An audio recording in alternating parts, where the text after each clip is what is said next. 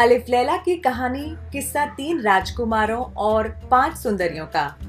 भाग तीन। भाग एक में आपने सुना कि जुबैदा अपने मेहमानों की जान बख्शने के एवज में उनको उनका सही सही हाल सुनाने को कहती है। भाग दो में मजदूर और पहले फकीर की आप बीती कही गई थी। इस भाग में दूसरे फकीर द्वारा दिया गया विस्तृत वृतांत सुना रही हूँ। अभी पहले फकीर की अद्भुत आप बीती सुनकर पैदा होने वाले आश्चर्य से लोग उबरे भी नहीं थे कि जुबैदा ने दूसरे फकीर से कहा कि तुम बताओ कि तुम कौन हो और कहाँ से आए हो? उसने कहा कि आपकी आज्ञा अनुसार मैं आपको बताऊँगा कि मैं कौन हूँ, कहाँ से आया हूँ और मेरी आँख कैसे फूटी। मैं एक बड़े राजा का पुत्र था। बाल्यकाल से ही मेरी विद्यार्जन में गहरी रुचि थी। अतएव मेरे पिता ने दूर दूर से प्रख्यात शिक्षक बुलाकर मेरी शिक्षा के लिए रखे। थोड़े ही समय में मैंने न केवल लिखना पढ़ना सीख लिया, बल्कि कुरान शरीफ भी कंठस्थ कर लिया। इसके अतिरिक्त नबी के कथनों, यानी हदीसों और धर्म और दर्शन शास्त्र की शिक्षा भी प्राप्त कर ली। इसके अतिरिक्त भांति भांति के कला कौशल भी सीख लिए और इतिहास, पहेली और मनोरंजन वार्ता में भी पारंगत हो गया। मैंने काव्य शास्त्र और गणित में भी अच्छा अभ्यास कर लिया। जैसा एक राजकुमार होने के नाते मुझसे आशा की जाती थी। इन सबके साथ ही मैंने सुलेखन में भी दक्षता प्राप्त कर ली और अरबी लिपि की सातों लेखन पद्धतियों का मुझे ऐसा अभ्यास हो गया कि मेरे जैसा सुलेखक दूर दूर तक नहीं पाया जाता था। इतने गुणों और कौशलों को प्राप्त करने पर भी मैं अपने दुर्भाग्य के लिखे को ना मिटा सका और इस दुर्दशा में पहुँच गया जो तुम लोग देख रही हो हुआ यह कि मेरे विद्यार्जन और कला कौशल में पारंगत होने की ख्याति जब दूर दूर पहुँची तो हिंदुस्तान के बादशाह ने मुझे देखने की इच्छा प्रकट की उसने मुझे भेंट करने के लिए एक दूत के हाथों बहुत सी बहुमूल्य वस्तुएँ भेजी और संदेशा भिजवाया कि मैं जाकर उससे मिलूं।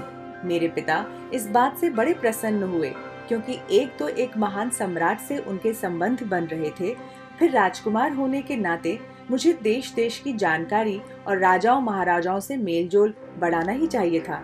अतएव मैं अपने पिता की आज्ञा अनुसार थोड़ी सी यात्रा की सामग्री और कुछ चुने हुए सेवक लेकर हिंदुस्तान की ओर रवाना हुआ, क्योंकि बड़ी सेना ले आने की ना तो आवश्यकता ही थी, न यह बात उचित ही होती। कुछ दिन तक चलने के बाद हम लोगों को पचास के लगभग घुड़सवार डाकुओं ने घेर लिया और सबसे पहले वे दस घोड़े पकड़ लिए, जिन पर मेरे पिता की ओर से हिंदुस्तान के बादशाह को भेंट में दी जाने वाली बहुमूल्य वस्तुएँ लदी थीं। मेरे सेवकों ने कुछ देर तक डाकुओं का सामना किया, किंतु हार गए मैंने यह सोचकर कि डाकुओं पर रौब पड़ेगा, उनसे कहा कि मैं हिंदुस्तान के बादशाह का दूत हूँ उसने घृणा पूर्वक कहा, हमें हिंदुस्तान के बादशाह की क्या परवाह है? हम ना तो उसके शासित देश में रहते हैं और ना ही उसके नौकर हैं।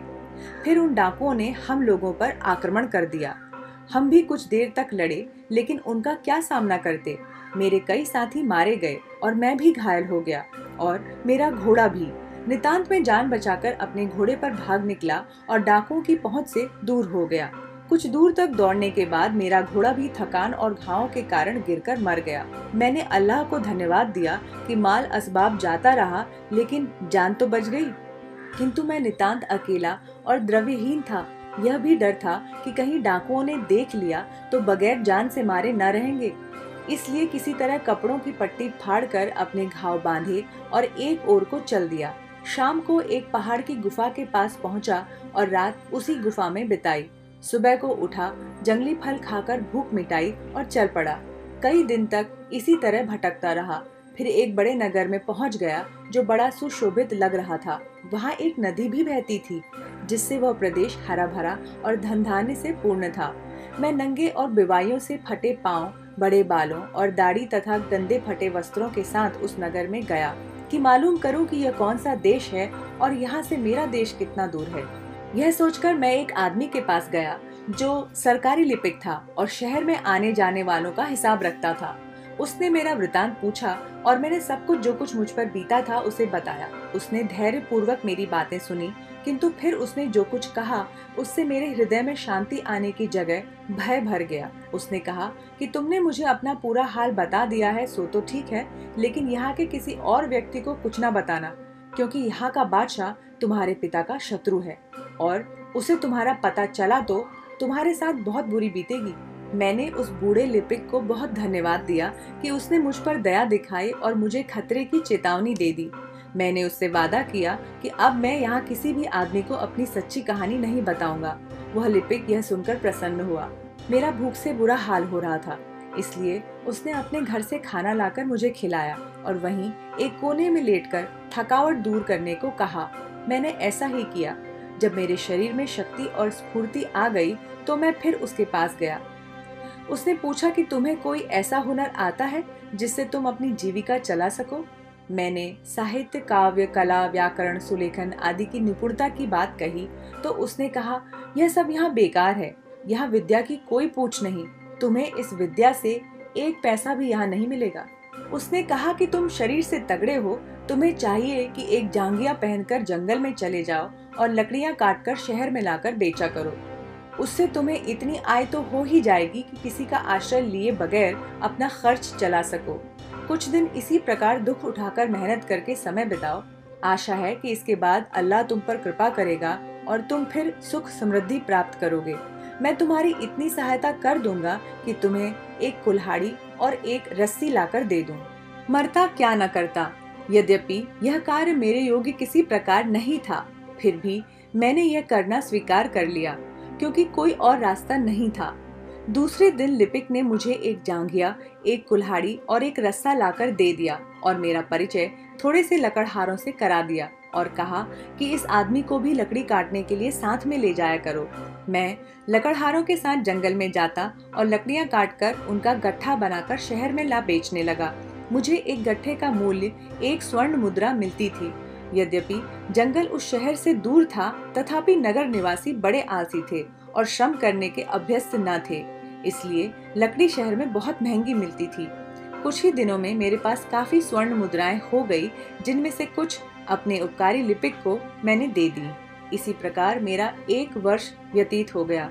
एक दिन लकड़ी काटते काटते अपने साधारण स्थान से आगे बढ़ गया।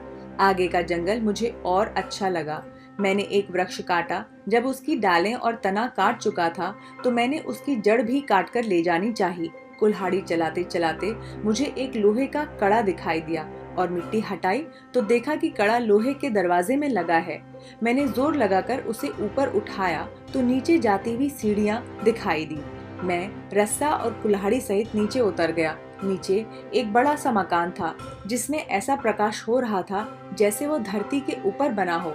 मैं आगे बढ़ता गया तो देखा कि सामने एक बारादरी है, जिसके खम्बे नीचे से ऊपर तक खालिश सोने के बने हैं। बारादरी में एक अत्यंत रूपवती स्त्री बैठी थी। मैंने उसे देखा तो ठगा सा रह गया। मैंने उसके निकट जाकर अभिवादन किया। कुछ देर स्वस्थ होकर मैंने उस स्त्री से कहा, सुंदरी, मुझे तुम्हारा कुछ हाल नहीं मालूम, किंतु तुम्हारे दर्शन मात्र से मुझे अतीव सुख मिला है और मैं अपना सारा दुख दर्द भूल गया हूँ। मेरी अतीव इच्छा है कि मैं तुम्हें यहाँ से छुड़ा दूँ, क्योंकि यह स्पष्ट है कि तुम यहाँ सुखी नहीं हो। और मैंने अपना सारा जीवन व्रत उस स्त्री के समक्ष वर्णन किया। मेरा पूरा हाल सुनने के बाद वह स्त्री ठंडी सांस भरकर बोली, शहजादे, तुम ठीक कहते हो। यह मकान जादू का है और यहाँ प्रचुर धन और समस्त सुविधाएँ उपलब्ध हैं। फिर भी मुझे यहाँ रहना तनिक भी पसंद नहीं। तुमने आबनूस के द्वीपों के बादशाह अबू तैमूरस का नाम सुना होगा। मैं उसी की बेटी हूँ। मेरे पिता ने मेरा विवाह अपने भतीजे के साथ कर दिया था। जब मैं शादी के बाद अपने पति के घर जाने लगी तो रास्ते में मुझे एक दुष्ट जिन्न ने उड़ा लिया। मैं भय के कारण लगभग तीन पहर तक अचेत रही। जब मुझे होश आया तो मैंने अपने को इस मकान में पाया। अब केवल उसी जिन्न के साथ मेरा उठना बैठना है। यह सारा धन और सुख सामग्री जो यहाँ दिखाई देती है, मुझे कुछ भी संतोष नहीं दे पाती। हर दसवें दिन जिन यहाँ आता है और मेरे साथ रात बिताता है, उसका विवाह पहले से उसी की जाति की एक स्त्री से हो चुका है। इसीलिए वह अपनी स्त्री के भय से मेरे पास इससे अधिक नहीं रह पाता। दस दिन के अंदर यदि किसी दिन मैं उसे बुलाना चाहूँ तो उसका भी प्रबंध उसने कर दिया है। यदि मैं यह इधर रखा हुआ जादू का ये यंत्र छू दूँ तो उसे खबर हो जाती है और वो आ जाता है। स्त्री ने आगे कहा, उस जिन्न को यहाँ से गए चार दिन हो गए हैं। वह छह दिन बाद फिर यहाँ आएगा। यदि तुम्हें यहाँ की सुख सुविधाएँ और मेरा साथ पसंद है तो पाँच दिन यहाँ आराम से रह सकते हो। मैं तुम्हारा हर प्रकार से आदर सत्कार करूँगी और तुम्हें सुख पहुँचाऊँगी। मैं उसकी बातें सुनकर बड़ा प्रसन्न हुआ। मुझे इसमें क्या आपत्ति हो सकती थी कि ऐसी सुंदरी के साथ रहूँ। मैंने बड़ी प्रसन्नता से यह बात स्वीकार कर ली। वह मुझे एक स्नानागार तक ले गई। मैंने अंदर जाकर अच्छी तरह स्नान किया और बाहर निकला। वह मेरे पहनने के लिए जरी के वस्त्र ले आई मैंने वह शाही पोशाक पहनी तो वह मुझे देखकर मुझ पर और भी कृपालु हो गई। फिर एक सजे हुए दालान में उसने मुझे एक सुनहरे कम ख्वाब की मसनद पर बिठाया। फिर वह नाना प्रकार के स्वादिष्ट व्यंजन लाई और हम दोनों ने साथ बैठकर भोजन किया। दिन भर हम लोग इधर उधर की बातें करते रहे और रात को भोजन के बाद उसने अपने साथ मुझे सुलाया। सुबह होने पर उसने और भी स्वादिष्ट व्यंजन बनाए और मेरे विशेष सत्कार के लिए पुरानी शराब की बोतलें ले आए। मैं बहुत सी शराब पीकर मदमस्त हो गया। मैंने उससे कहा, प्रिय, तुम 25 वर्षों से इस मकान में, जिसे कब्र कहना चाहिए, बंद हो। यह बात ठीक नहीं है। तुम मेरे साथ यहाँ से निकल चलो और बाहर की ताज़ा हवा खाओ। इस दिखावे के ऐश आराम को छोड़ो, क्योंकि ये जादू के सिवा और कुछ नहीं। तुम मेरे साथ चलो, वह सुंदरी बोली। ऐसी बातें जीवा पर भी ना लाना। तुम जिसे सूर्य का प्रकाश कहते हो, वह मैं भूल चुकी हूँ। मुझे यहीं रहने की आदत पड़ गई है। मुझे यहीं रहने दो। एक दिन छोड़कर जबकि वह जिन्न यहाँ आता है, तुम बाकी के नौ दिन आराम से यहाँ रह सकते हो। मुझे नशा चढ़ गया था। मैंने कहा तुम उस जिन्न से इतना क्यों डरती हो? मैं तुम्हारे लिए अपनी जान भी दे सकता हूँ। मैं इस जादू के यंत्र को, मैं उसकी जादुई लिखावट के तोड़ फोड़ कर बर्बाद कर दूँगा। अपने जिन्न को आने दो। मैं भी तो देखूँ उसमें कितनी ताकत है। मैंने निश्चय कर लिया है कि संसार के सारे जिन्नों का अंत कर दूँगा और सबसे पहले इसी जिन्न को मारूँगा जिसने तुम्हें कैद कर रखा है। वह स्त्री भली भांति जानती थी कि मेरी मूर्खता का क्या फल होगा। उसने मुझे बहुत समझाया, हर तरह रोका। कस्में दी और बताया कि ये यंत्र को छुआ तो हम दोनों मारे जाएँगे, क्योंकि उस जिन्न की शक्ति को मैं जानती हूँ, तुम नहीं जानते। मैं नशे में धुत था, इसलिए मैंने उसकी चेतावनी को अनसुना कर दिया और ठोकर मारकर जादू के यंत्र को तोड़ डाला। एका एक ही सारा मकान कांपने लगा और एक महाभयानक शब्द हुआ। सारी रोशनियाँ बुझ गई और अंधकार छा गया, जिसमें रह रहकर बिजली चमकने लगती थी। यह हाल देखकर मेरा नशा हिरन हो गया। मैंने सोचा कि वास्तव में मुझसे भयानक भूल हो गई है। मैंने अब उस सुंदरी से पूछा कि क्या करना चाहिए? उसने कहा कि मुझे अपने प्राण जाने का भय नहीं, मैं तो वैसे ही दुखी थी। तुम्हारी जान को ज़रूर खतरा है और इसी से मैं अत्यंत व्याकुल हूँ। तुमने खुद ही अपनी जान के लिए यह आफत मोल ली है। अब यहाँ से तुरंत भागकर जान बचाओ। यह सुनकर मैं ऐसा बेतहाशा भागा कि अपनी कुल्हाड़ी और रस्सा भी वहीं भूल गया। और गिरते पड़ते उस सीढ़ी तक आया, जिससे उतरकर उस मकान में गया था। इतने में वह जिन्न भी अत्यंत क्रुद्ध होकर वहाँ आ पहुँचा और गरज कर स्त्री से पूछने लगा कि, तूने मुझे क्यों बुलाया है? वह डर के मारे पत्ते की तरह कांपने लगी और बोली, मैंने तुम्हें बुलाया नहीं है। मैंने इस बोतल से थोड़ी सी मदिरा पी ली थी। मुझ पर ऐसा नशा चढ़ा कि हाथ पाँव काबू में ना रहे। नशे की हालत में मैंने इस यंत्र पर पाँव रख दिया, जिससे यह टूट गया।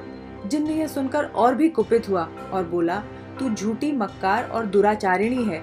इस कुल्हाड़ी और रस्से को यहाँ कौन लाया है? स्त्री बोली, मैंने तो इन्हें अभी अभी देखा है। तुम भागते दौड़ते आए हो, इसीलिए तुम्हारे साथ लगी हुई ये चीज़ें आ गई होंगी। तुमने अपनी जल्दी में ध्यान न रखा होगा कि तुम्हारे पास कुल्हाड़ी और रस्सा भी है। इस पर जिन्न का क्रोध और भी बढ़ा। उसने स्त्री को भूमि पर पटक दिया और उसे निर्दयता से पीटने लगा और साथ में गालियाँ भी देने लगा। स्त्री तड़पने और रोने चिल्लाने लगी। उसका करुण क्रंदन मुझसे सुना नहीं जाता था, लेकिन मैं कुछ कर भी नहीं सकता था। मैंने स्त्री के दिए वस्त्र उतारे और वही फटे पुराने लकड़हारों के वस्त्र पहनकर, जिन्हें पहनकर मैं पिछले दिन आया था। फिर मैं सीढ़ी से चढ़कर ऊपर आ गया। मैं अपने को बराबर कोसता जा रहा था कि मेरी मूर्खता और जिद्दीपन के कारण उस बेचारी स्त्री पर ऐसा अत्याचार हो रहा है। बाहर आकर मैंने फिर सीढ़ी के मुँह पर लोहे का दरवाज़ा रखा और उस पर मिट्टी डालकर उसे छुपा दिया। फिर मैंने पिछले दिन की जमा की हुई लकड़ियाँ किसी तरह बांधी और नगर में आकर लकड़ी का गट्ठा बेच दिया। फिर भी मैं बराबर सोच रहा था कि न जाने उस सुंदर स्त्री पर क्या बीत रही होगी। लकड़ी बेचकर जब मैं अपने निवास स्थान पर आया तो लिपिक मुझे देखकर अत्यंत प्रसन्न हुआ। उसने कहा कि तुम कल नहीं आए तो मुझे बड़ी चिंता हो गई थी। मैंने सोचा कि कहीं ऐसा तो नहीं कि यहाँ के बादशाह को तुम्हारे यहाँ पर रहने की बात मालूम चल गई हो और उसने तुम्हें पकड़वा मंगाया हो। अल्लाह का लाख लाख धन्यवाद है कि तुम सकुशल वापस आ गए हो। मैंने उसकी बातों पर उसे हृदय से धन्यवाद दिया, किंतु यह न बताया कि कल मेरे साथ क्या बीती थी। मैं अपने कमरे में चला आया और फिर उसी शोक में निमग्न हो गया कि मैंने अपने दुराग्रह से अपनी उपकारिणी स्त्री को कैसा दुख पहुँचाया और अगर मैं वह यंत्र ना तोड़ डालता तो उस राजकुमारी पर भी दुख न पड़ता और मैं पाँच दिन बड़े सुख से वहाँ रहता। मैं ये सोच ही रहा था कि लिपिक मेरे पास आकर कहने लगा कि एक बूढ़ा एक कुल्हाड़ी और रस्सा लेकर आया है और कहता है कि तुम शायद इन्हें जंगल में भूल आए थे, लेकिन वह इन चीज़ों को तभी वापस करेगा जब तुम बाहर चलकर उसे इनकी पहचान बताओगे। यह सुनकर मेरा चेहरा पीला पड़ गया और मैं भय के कारण सिर से पाँव तक थर थर कांपने लगा। लिपिक ने मुझसे पूछा, यह तुम्हें क्या हो रहा है? मैं अभी उसे उत्तर दे भी नहीं सका था कि कमरे की धरती फट गई और बूढ़ा जिन्न मेरे बाहर आने की राह न देखकर कुल्हाड़ी और रस्सी लिए वहीं आ गया। उसने मुझसे कहा, तू जानता है मैं कौन हूँ? मैं ऐसा वैसा जिन्न नहीं हूँ। स्वयं इबलीस शैतान का दोहित्र हूँ। तू जानता है ना इबलीस सारे जिन्नों और दैत्यों का सरताज है? बोल, ये कुल्हाड़ी और यह रस्सा तेरा ही है ना? मैं उसे देखकर ऐसा भयभीत हुआ कि मेरी वाक शक्ति समाप्त सी हो गई और मैं अचेत होकर गिरने लगा। जिन्न ने मेरे होश में आने की प्रतीक्षा नहीं की। वह मुझे कमर से पकड़कर ले उड़ा और दो क्षण में ही मुझे इतने ऊँचे पर्वत पर ले जाकर रख दिया, जिस पर चढ़ने में महीनों लगते। फिर उसने पहाड़ की चोटी पर पाँव पटका, जिससे धरती फट गई। जिन मुझे लेकर उस गड्ढे में उतर गया और पलक झपकते ही मुझे उठाए हुए उस मकान में आ गया, जहाँ मैंने राजकुमारी के साथ पिछला दिन बिताया था। यह देखकर मेरे दुख का पाराबार न रहा कि राजकुमारी अब भी ज़मीन पर पड़ी तड़प रही थी और अधमरी सी अवस्था में चीख पुकार कर रही थी। उस जिन्न ने कहा, देख, यह कुल्टा तुझ पर मोहित है। स्त्री ने मुझ पर सरसरी निगाह डालकर कहा कि मैं इसे बिल्कुल नहीं जानती। इससे पहले मैंने इसे देखा ही नहीं। जिन्न बोला, तू झूठी है, जो कहती है इसे कभी नहीं देखा। इस आदमी के कारण ही तेरी जान जाएगी। स्त्री ने कहा कि तुम किसी न किसी बहाने से इसे मार डालना चाहते हो, इसीलिए मुझसे झूठ कहलवा रहे हो। जिन्न ने कहा कि अगर तू वास्तव में इससे अपरिचित है तो तलवार उठा और इसका सर काट दे। राजकुमारी ने कहा, मुझसे तलवार कहाँ उठेगी? इसके अतिरिक्त यह कैसे हो सकता है कि मैं किसी निर्दोष व्यक्ति के प्राण ले लूँ? जिन्न ने कहा कि ऐसी हालत में भी तू इसे मारने से इनकार करती है, इसी बात से तेरा पापाचार सिद्ध हो जाता है। फिर जिन्न ने मुझसे पूछा कि तू स्त्री को जानता है या नहीं? मैंने जी में सोचा कि राजकुमारी स्त्री होकर भी इतना साहस दिखा रही है। मैं मर्द होकर यदि इसका भेद खोलूं तो इससे अधिक अशोभनीय क्या होगा? इसलिए मैंने भी कहा कि मैंने इससे पहले इस स्त्री को कभी नहीं देखा है। जिन्न बोला, अगर तू सच कहता है तो उठा तलवार और काट दे इसका सिर। मैं मन में सोचने लगा, यह तो अत्यंत अनुचित बात होगी। उस स्त्री को जो मेरे कारण इस दुख में पड़ी थी, अपने हाथ से मारो। स्त्री ने मुझसे संकेत से कहा कि तुम सोच विचार न करो। मेरी जान बचने की नहीं है। तुम अपने हाथ से मुझे मार डालो और इस प्रकार अपनी जान बचाओ। मुझे इसी में संतोष मिलेगा। किंतु मैं ऐसा न कर सका। मैं दो पग पीछे हट गया और तलवार हाथ से फेंककर जिन्न से बोला, तुमने मुझे बिल्कुल कायर पुरुष समझ लिया है कि तुम्हारे कहने भर से किसी अपरिचिता को मार डालूं? फिर इस सुंदरी की तो तुमने वैसे ही दुर्दशा कर रखी है, मैं इस पर क्या हाथ उठाऊँगा? जिन्न ने कहा, हम लोगों का नियम है कि जब भी किसी को व्यभिचार का दोषी पाते हैं तो उसका वध कर देते हैं। तुम पर मुझे व्यभिचार का संदेह भर है, इसलिए तुझे मारूँगा नहीं, किंतु मानव नहीं रहने दूँगा। अब तू कुत्ता, गधा, सुअर या जो भी पशु पक्षी बनना चाहे, बता दे, मैं तुझे वही बना दूँगा। मैंने उसका क्रोध कुछ कम देखा तो प्रार्थना कर बोला, जिन्नों के सरताज, मैंने सुना है, एक भले आदमी ने अपने बुरा करने वाले के साथ जैसा उपकार किया था, वैसे ही तू मुझे क्षमा कर दे और मुझे आदमी ही रहने दे। जिन्न ने कहा यह भले आदमी का किस्सा है। बाद में मैं अपनी मूर्छित अवस्था से जागा तो वह जिन्न गायब था और साथ ही मेरी आँख भी। बस किसी तरह वहाँ से बच भागा। यही मेरी दर्द भरी कहानी है। भाग तीन यही खत्म होता है। भाग चार में सुनिए अगले मेहमान ने आखिर क्या कहा। मिलते हैं अलिफ लैला की कहानी किस्सा तीन राजकुमारों और पाँच सुंदरियों का के अगले भाग में। ऐसे ही रोचक कहानियाँ सुनने के लिए सब्सक्राइब करें मेरा चैनल मिस्टिकल पूजा। लाइक करें, अपने कमेंट लिखें और अगली कहानी के नोटिफिकेशन के लिए बेल आइकन पर क्लिक करना ना भूलें। नमस्कार।